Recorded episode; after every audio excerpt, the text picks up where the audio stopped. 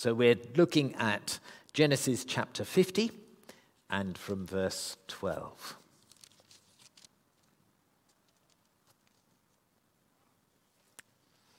So Jacob's sons did as he had commanded them.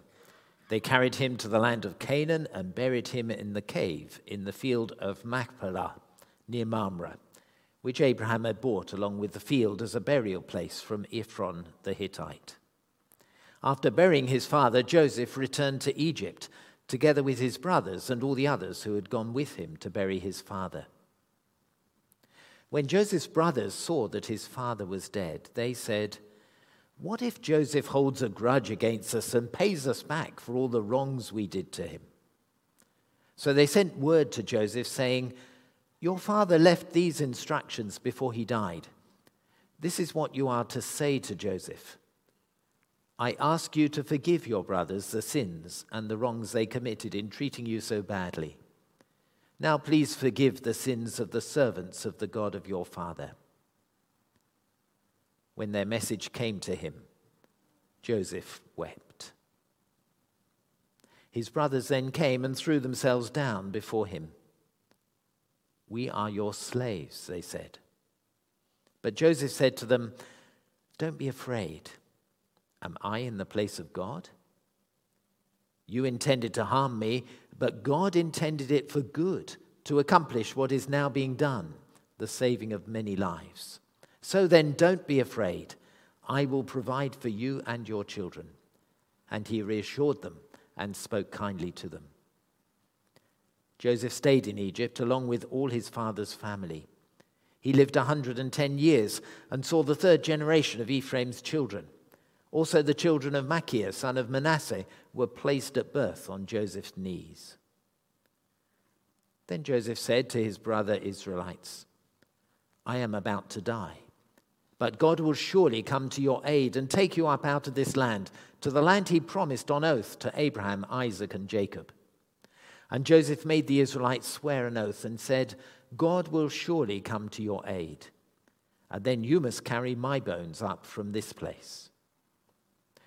So Joseph died at the age of 110, and after they embalmed him, he was placed in a coffin in Egypt.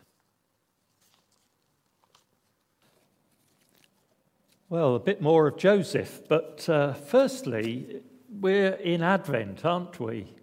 Uh, and we're beginning to get excited about Christmas. I sang my first Christmas carol yesterday. We lit the Christmas tree lights in uh, Dickens Heath on the village green, and Martin came and spoke there, and uh, we had a, a, good do. And you begin to get excited, and there's been a sense of that excitement this morning, hasn't there? We've been singing Christmas things and uh, thinking about nice food and all the rest of it. Uh, so we're waiting, we're preparing, we're building ourselves up. Uh, I hope we're not thinking, oh gosh, it's Christmas again, but that we're actually feeling, no, it's Christmas. It's time to celebrate the fact that God is amongst us. Uh, it's a time when very often we turn to the words of the Old Testament prophets uh, and we read their words of the coming Messiah, the coming Christ, the coming kingdom, the coming fulfillment of what God is about in His creation, His coming, His presence. And so, our theme this morning about recognizing the goodness of God seems very pertinent. Advent is also about the second coming of Christ. And we might ask the question how will we know when Christ comes? Will we recognize him? How will he come? So, very pertinent theme this morning how to recognize the goodness of the one who is all goodness. And if we do turn to the Old Testament prophets, we read about uh, a kingdom of justice, of righteousness, of peace. we read about a new heaven and a new earth that will be created. But there are also words of judgment and even a destructive end for some. So, all this is part of our awaiting, our looking forward. But the question remains how will we recognize the goodness of God? And so, I think we really need to unpack this business of recognition. Not the goodness of God, I think that goes as said. But it's our recognition that we need to explore a little further. James, the brother of Jesus, in uh, the writing we have later on in the New Testament from him, said, Every good gift and every perfect gift is from above and comes down from the Father of lights, with whom there is no variation or shadow of turning. James was writing very much about everyday wisdom and everyday life. But there is a key thing every good gift comes from God. Everything of God is good. It's the essence of his nature. But our recognition of God at work uh, is not always quite so certain, I think. We often have our own questions or are faced with the questions of others about uh, things like suffering and hardship and pain and death.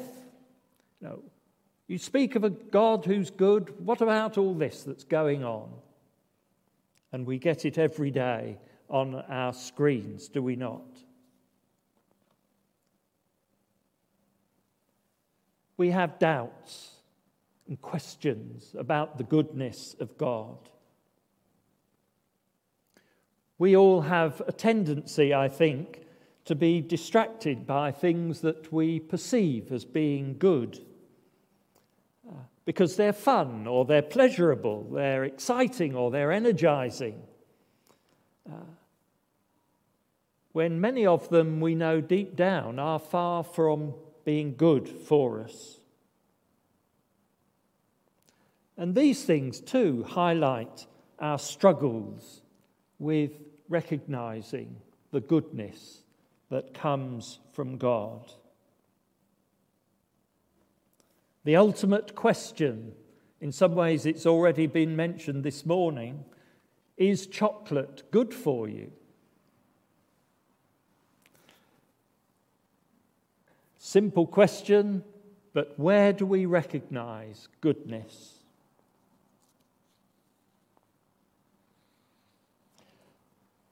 We have, over quite a number of weeks, explored the life and the story of Joseph, and so much there that speaks of the goodness of God in the experience and the life of that man and his family. Um, it all began with the blessing of his family, his father, and he had a coat of many colours, the one thing that we all remember. It was exciting, it was hopeful, it was joyful.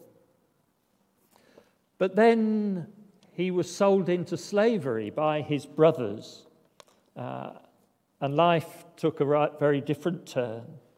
But he found himself in Egypt in a position of great influence uh, and power, uh, the ability to do good, to make changes, and all that sort of thing.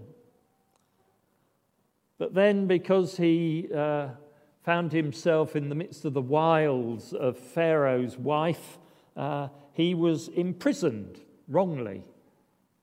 Um, but even there, he was able to demonstrate the gifts that God had given him, the gifts of interpretation of dreams,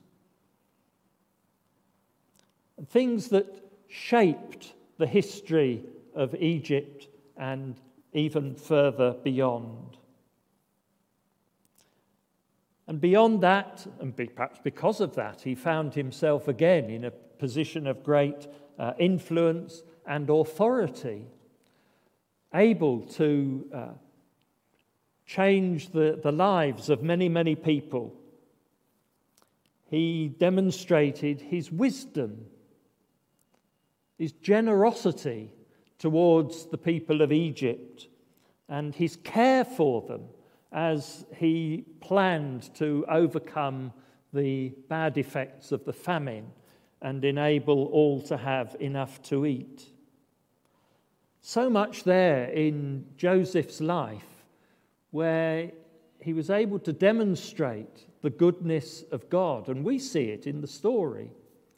Um, but it includes these periods when he was chucked down a well and sold into slavery, when he was wrongly imprisoned. That doesn't immediately speak of the goodness of God. Why did that have to happen? And so, like most of us, Joseph has a retrospective view on his life.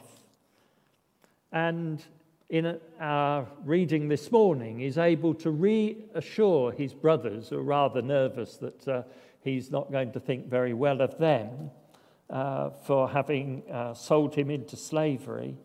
But he's able to reassure his brothers no matter what has happened, the well, the slavery, the imprisonment, the being away from his family and his father, uh, and so on, throughout it all, God's good hand has been at work.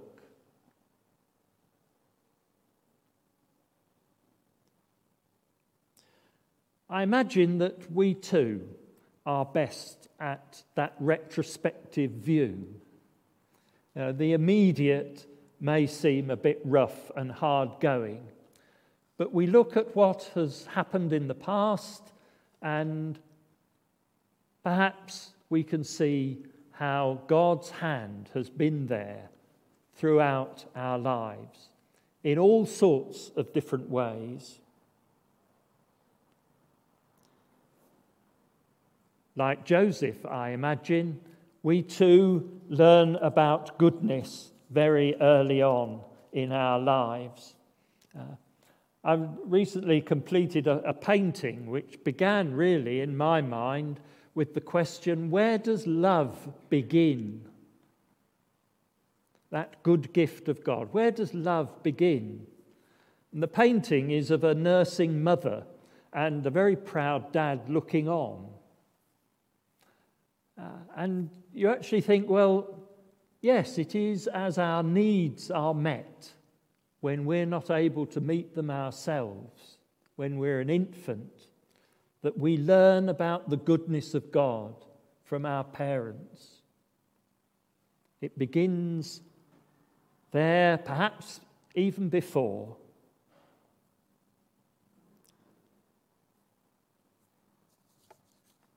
We're very used also, are we not, to uh, labels. Labels that tell us what is good and what is not. Um, unfortunately, most of it's in very tiny print on the back of packets uh, and very lengthy and usually has lots of long words that we haven't a clue what they mean. Um, but they're there, labels, to say this is good or this is not good. They're usually a bit bolder with sort of crosses, red crosses and things to say this is not good. But we have labels, and that's our sort of shorthand, isn't it? Uh, this is good, that's not. Unfortunately, we might in our shorthand also use the label Christian. But that is not always good, as you and I all know, uh, because Christians are human and we fail. Um, but it's a shorthand we use and a label that is not necessarily accurate. accurate.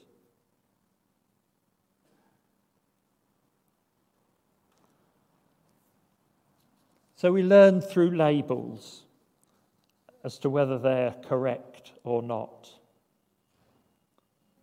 And there are other things we do, are there not, where we recognize goodness.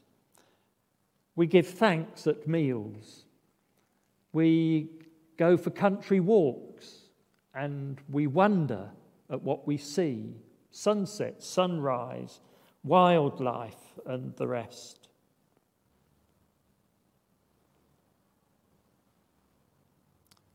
And there are those amazing gifts, such as births. Things we really do recognize as good. But it does depend on our perspective, doesn't it? No, if we happen to be living in poverty, then our understanding of what is good is perhaps very different from somebody who is wealthy. There are many Christians who follow what we call the prosperity gospel. God is good, He's made me rich. But that's not the case, is it? Our perspective depends on place, on political situation, the sort of world we're living in, and how our lives are shaped and directed, our health. And goodness in one setting can perhaps seem negative in another.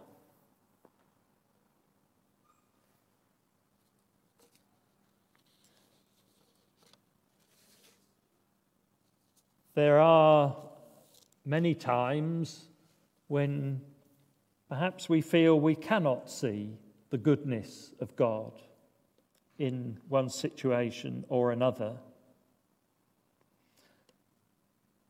And then we might make assumptions because we think we know what is good.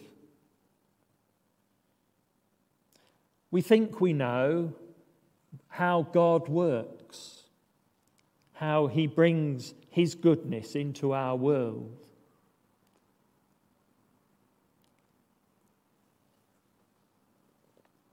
We find ourselves in dangerous waters when we do that because we may just assume that God is good when things are going well.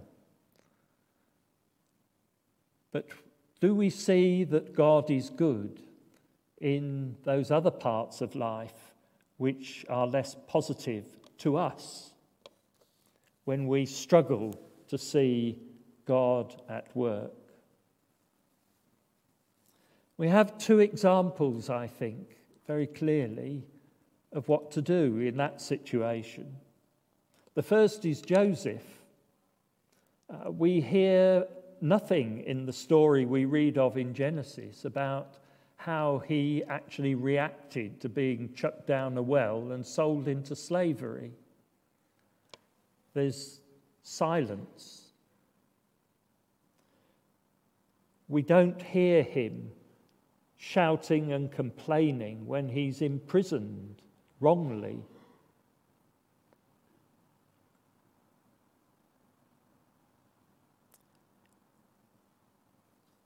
silence. Allow God to be God. Don't tell him who he is and how he is to be good or not. God is good, but not always in the way we understand. The second example, of course, is Jesus. On trial, does he shout and scream and claim that he is right and everybody else is wrong?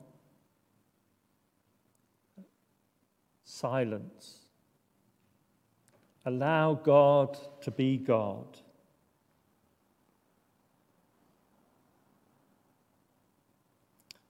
if a bad experience for us, uh, if we are in a bad experience for us, um, and we are asking how God may indeed be good, perhaps we need to hear those words of St. Paul that Becky read to us earlier. I remind you, we know that in all things God works for good for those who love him and who have been called according to his purpose.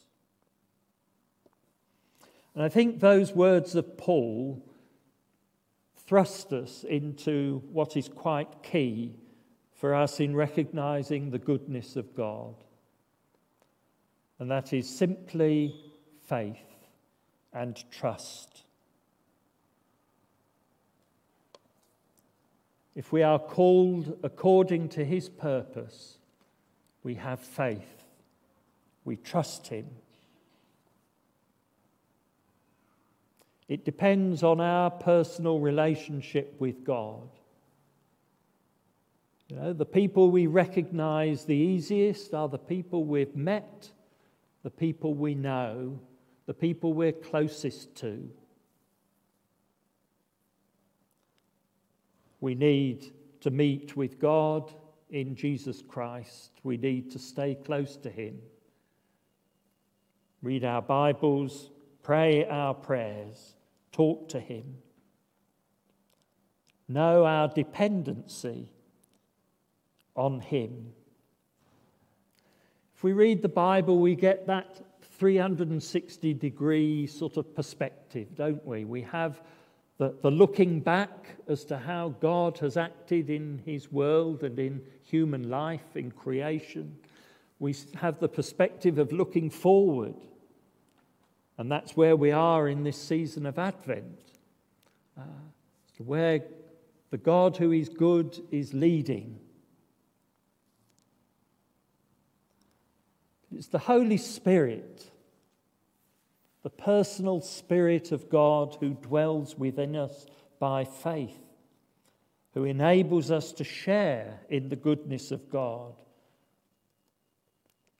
The goodness we find, we see, we know in Jesus Christ. Jesus, God, goodness incarnate, who can be met And so we're back to our focus on Advent and looking forward and being expectant. And we look for that kingdom of justice in our world. We look for righteousness in our world. We look for peace in our world. All those things and more of which the prophets spoke.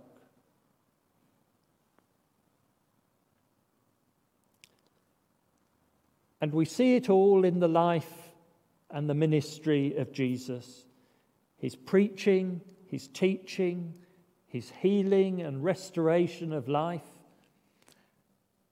So many examples in the gospel of those who encountered Jesus, perhaps were healed or were touched by his teaching and knew him and recognized him as the Messiah, the Son of God, the God who is always good. But that whole story leads us, does it not, to a very dark place in Gethsemane and on Golgotha, the place of the cross. And it's a centurion not a man who stood out as a man of faith, but he certainly was, for he recognized the goodness of God in Jesus hung on a cross. Surely this man was the Son of God. Recognition that at the heart of this terrible deed God was present and active and good. And indeed, Jesus himself, in seeking to explain to his disciples afterwards why he was going to go away and leave them. It is for your good that I am going away. All is God's goodness.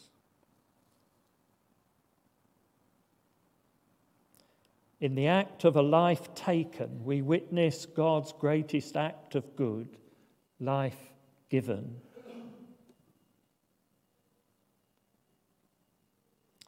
So, as I come to an end, I turn to words of Job,